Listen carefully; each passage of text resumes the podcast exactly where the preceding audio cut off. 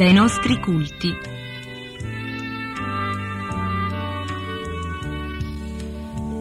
Registrazione di una riunione di culto da una comunità cristiana evangelica delle Assemblee di Dio in Italia.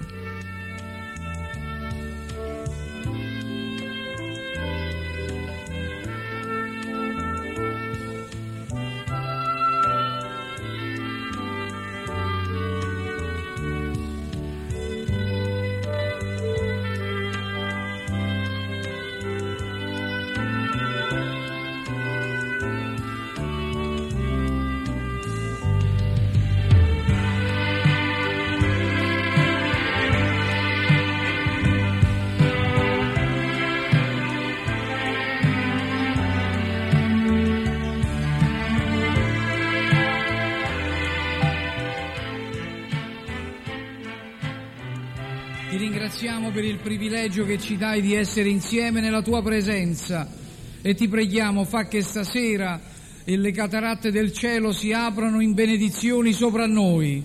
Abbiamo bisogno che tu ristori le anime nostre, consola i nostri cuori nel nome di Gesù, benedetti in eterno. Iniziamo questo culto nel nome del nostro Signore Gesù Cristo. E vogliamo cantare quell'inno che dice Sommo Dio, noi ti invochiamo, celebrando le tue lodi. Il 193.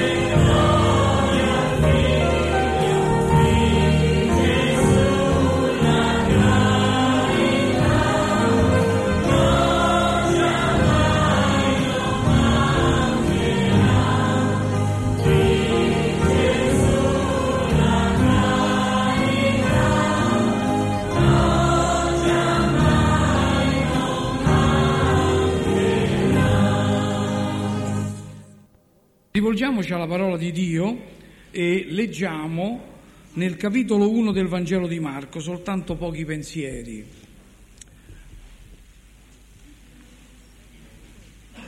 Dal verso 14, siamo tutti contenti, sì?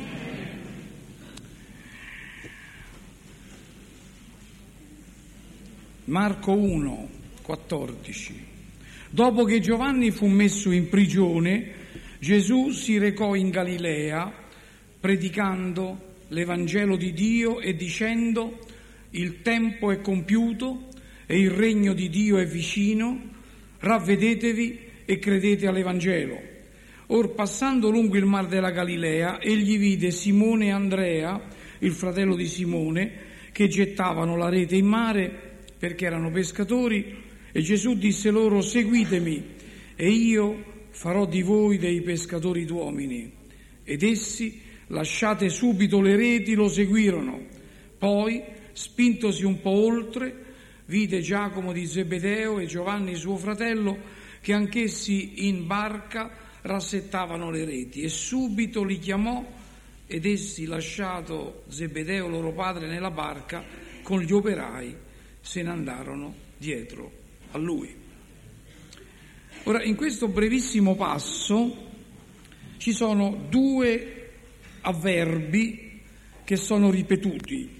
Ed, verso 18, ed essi lasciate subito le reti, lo seguirono, verso 20 e subito li chiamò.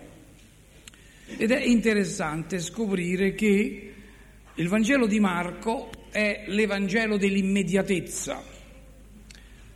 Il Signore viene, si rivela a noi mentre leggiamo questo Vangelo, mettendo in evidenza proprio questo fatto che Egli opera immediatamente, perché la fede è il dono immediato che Dio dà e al quale Dio stesso risponde con un'azione immediata. Il dubbio invece fa rimandare la richiesta e fa rimandare l'azione. Infatti il Vangelo di Marco, almeno nel Vangelo di Marco 42 volte l'avverbio subito è ripetuto, mentre per gli altri Vangeli come Luca per esempio soltanto sette volte. Perché? perché l'Evangelo di Marco è l'Evangelo, come ho detto, dell'immediatezza delle opere di Gesù. E brevemente in questo primo capitolo 1 vediamo un po' eh, questi avverbi eh, ripetuti in modi diversi e che ci dicono come eh, può l'opera di Dio manifestarsi subito e questo deve incoraggiare la nostra fede. Noi siamo abituati a rimandare. Qualche volta Dio aspetta perché il suo tempo non è maturo, ma quando il tempo è maturo e quando c'è la risposta da parte nostra, Dio opera immediatamente. Il primo subito, anche se in un italiano è un pochino diverso, al verso 10 del capitolo 1 è e ad un tratto come Gesù saliva fuori dell'acqua, vide fendersi i cieli e lo Spirito scendere su lui in somiglianza di colomba. Bello, no?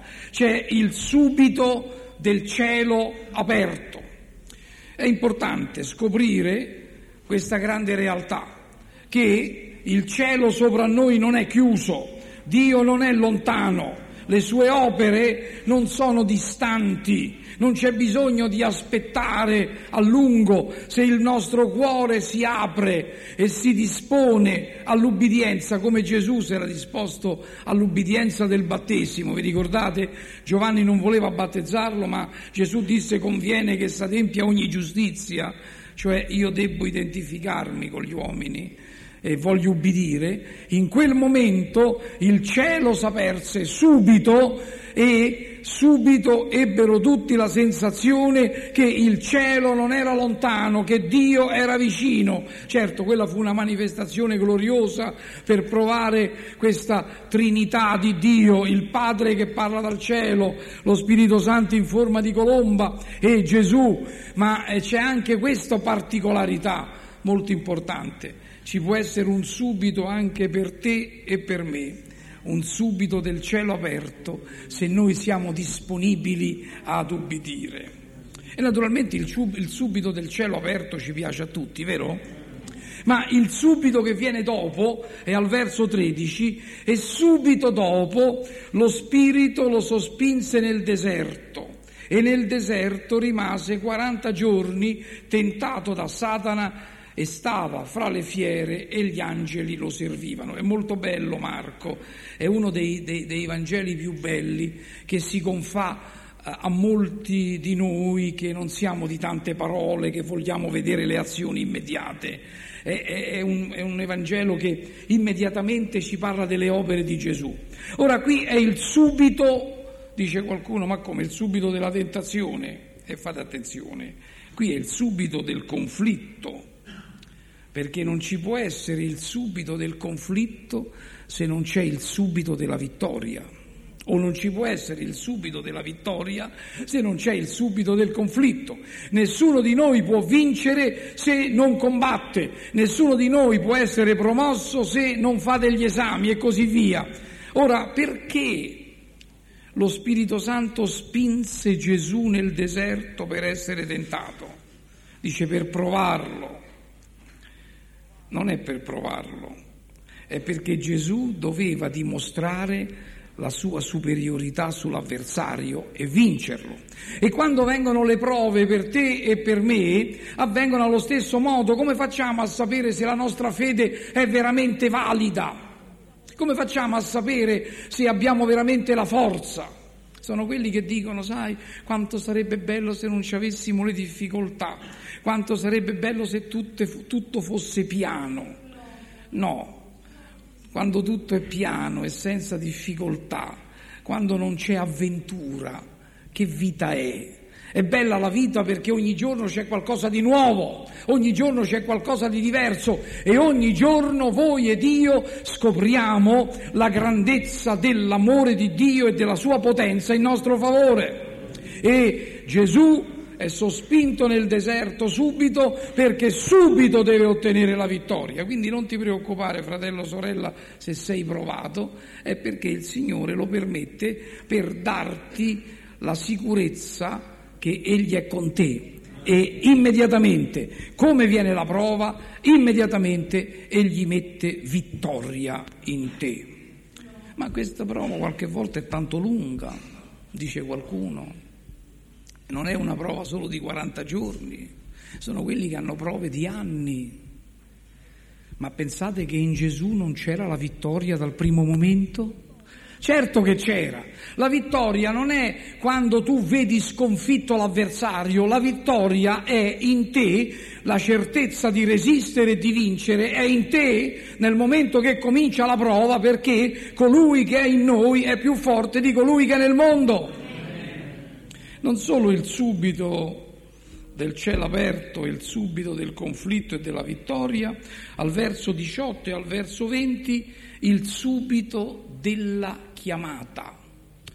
Questi discepoli che non erano ancora discepoli si trovano a fare il loro lavoro di tutti i giorni, anzi era una giornata triste perché avevano lavorato tanto e non avevano preso nulla, l'unica cosa che avevano avuto, avevano avuto il danno delle reti rotte, ma non avevano pescato nulla. Ma Gesù passa e li chiama e subito li chiamò e subito lasciarono le reti. Bello, no? Quando il Signore chiama, non vuole assolutamente che noi cominciamo a tentennare, quando Egli ci chiama, se siamo certi della sua chiamata, saremo pronti a abbandonare tutto e subito a seguirlo. E seguire Gesù è la cosa più bella che possiamo fare, o no? Seguire Gesù è il privilegio più grande della vita. Chi sarebbe stato Giacomo, Giovanni, Andrea, Simone? Chi li avrebbe conosciuti? Erano degli ignoti e poveri pescatori di una piccolissima cooperativa di pescatori del lago di Galilea che gli ebrei chiamavano il mare di Galilea non perché volevano vantarsi di avere qualcosa di grande, ma perché nonostante che fosse un lago non molto grande, era un lago molto tempestoso e avevano solo i problemi del mare, ma non avevano la ricchezza del mare. Erano dei poveretti. Ma avendo seguito Gesù e avendo risposto subito alla sua chiamata, diventarono pescatori di uomini vivi e il loro nome non solo è noto nel mondo, ma il loro nome è scritto nel libro di Dio. Lo sai che anche il tuo nome è scritto nel libro di Dio? Se tu rispondi subito alla chiamata del Signore, il tuo nome anche è scritto nel libro di Dio, perché Dio è fedele. Non solo il subito della chiamata, ma al verso 21 c'è il subito dell'insegnamento e vennero in Capernaum e subito il sabato Gesù entrato nella sinagoga insegnava.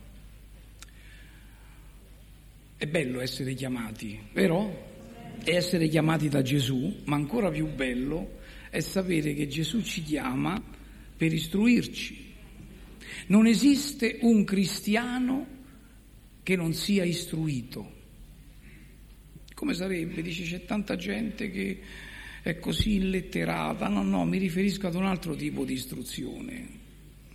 Quando diventiamo discepoli di Gesù, immediatamente Egli ci insegna e ci istruisce. E come diceva un fratello anni fa, il popolo cristiano è il popolo più istruito del mondo, sempre che ascolta l'insegnamento di Gesù e lo fa proprio. La saggezza dei credenti non è dal grado di istruzione che hai nella scuola del mondo, ma è dal grado di istruzione che hai appreso ai piedi del sommo maestro Gesù. E ascoltare l'insegnamento di Gesù non è qualcosa che si deve rimandare, è qualcosa che bisogna fare subito. Che avremmo fatto noi senza l'insegnamento di Gesù? Avremmo fatto un'esperienza soltanto a livello emotivo, come purtroppo tanta gente fa, ma non avremmo capito e compreso quel po' che abbiamo compreso stando ai suoi piedi.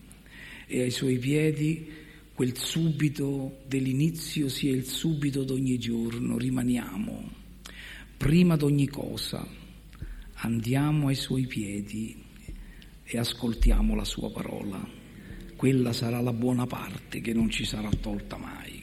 Al verso 28 continuo perché eh, potremmo parlare a lungo, ma è un po' schematica la cosa stasera.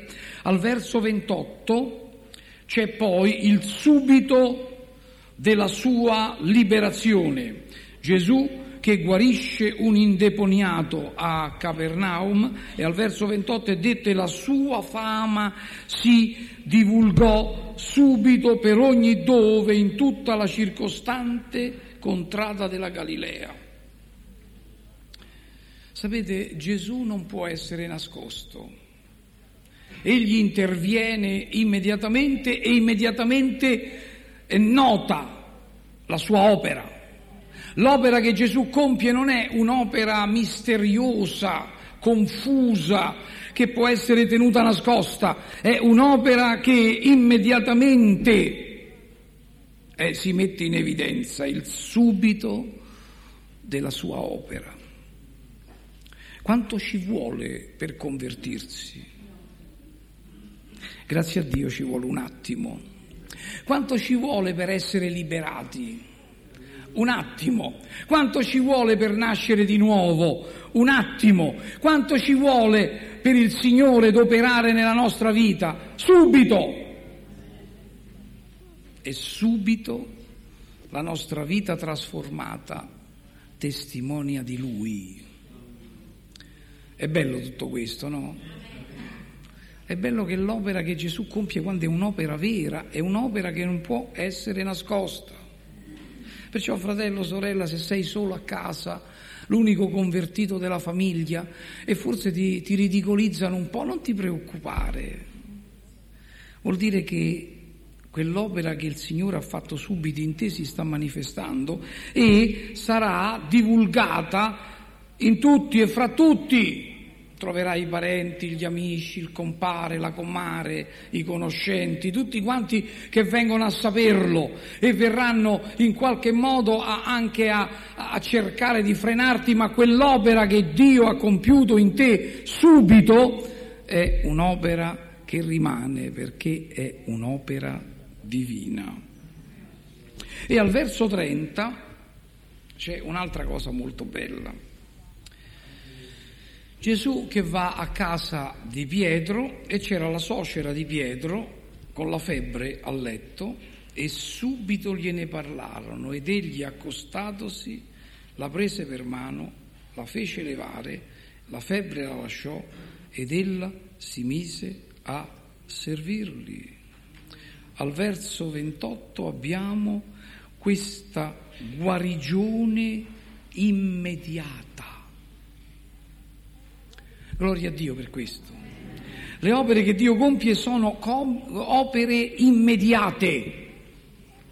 Vi ricordate un momento prima peccatori, un momento dopo salvati, un momento prima afflitto, un momento dopo felice, un momento prima ammalato, un momento dopo guarito. Che è successo?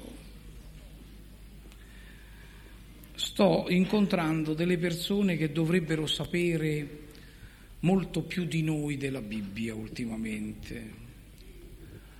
E la cosa più strana è che quando parlo loro eh, dei miracoli, delle guarigioni, della salvezza, alcuni mm, rimangono perplessi, altri fanno un risolino fra le labbra come dire poveretto, tu pensa questo ancora crede queste cose e, e altri guardano quasi spaventati. Dovrò incontrarli ancora e spero di poter continuare a parlare loro della realtà, dell'esperienza con Cristo. L'esperienza con Cristo non è qualcosa di così immaginario, è qualcosa di vero, di reale. E noi siamo testimoni. Ho detto loro, quando vi parlo di guarigione, vi parlo di qualcosa che io ho provato sulla mia vita e sui miei familiari. E credo che tutti noi stasera potremmo dire l'intervento di Dio nella nostra vita, non è vero? Perché il suo intervento è immediato. Come avvengono queste opere? Ah, non lo so.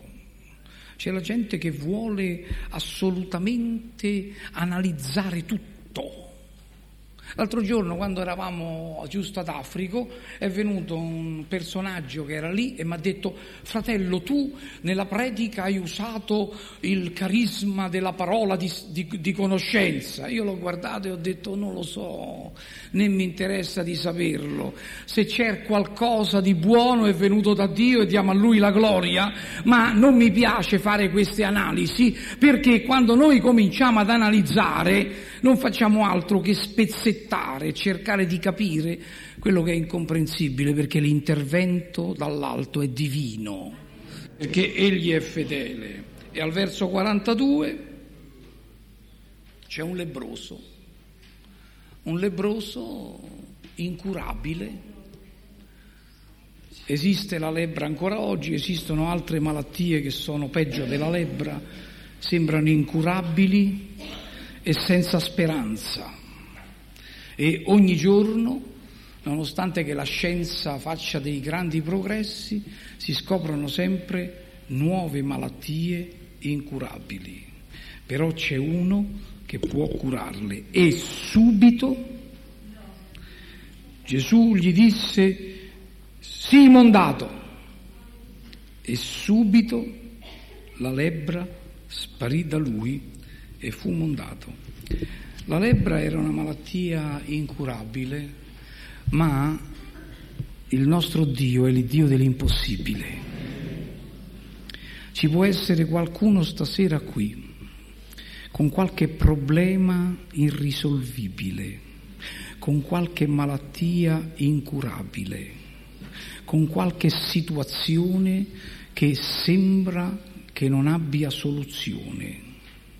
Se tu ti rivolgi al Signore, Egli può dire quella parola anche per te e subito operare nella tua vita come ha operato nella nostra vita, perché l'intervento del Signore è immediato. E la fede ci porta ad afferrare immediatamente l'intervento di Dio.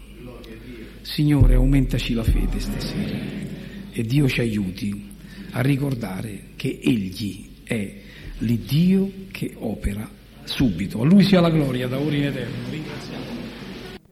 Ed ora la grazia del nostro Signore Gesù Cristo, l'amore di Dio il Padre, la comunione dello Spirito Santo siano con noi e con tutto il suo popolo, da ora in eterno.